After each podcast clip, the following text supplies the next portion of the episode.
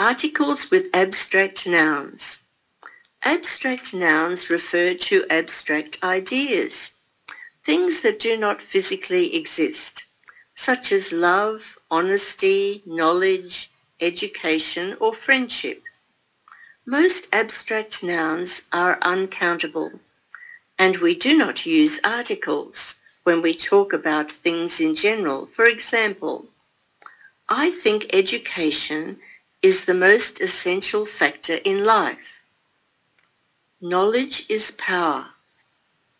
However, we use articles when we specify or define abstract ideas that we refer to.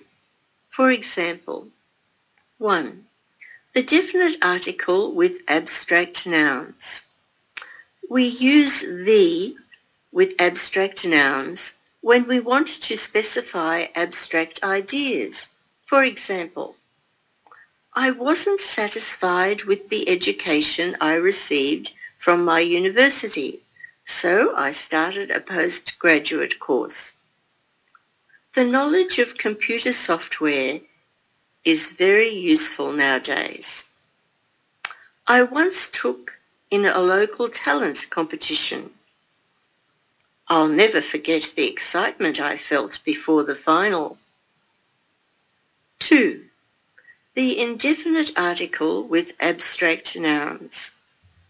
We use a, an with singular countable nouns when we want to define them or say what type of idea we are referring to. For example, the position requires a strong knowledge of French.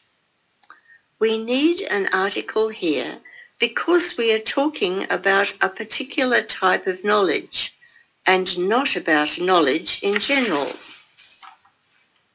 The journey turned out to be a disappointment. The speaker is specifying what was disappointing.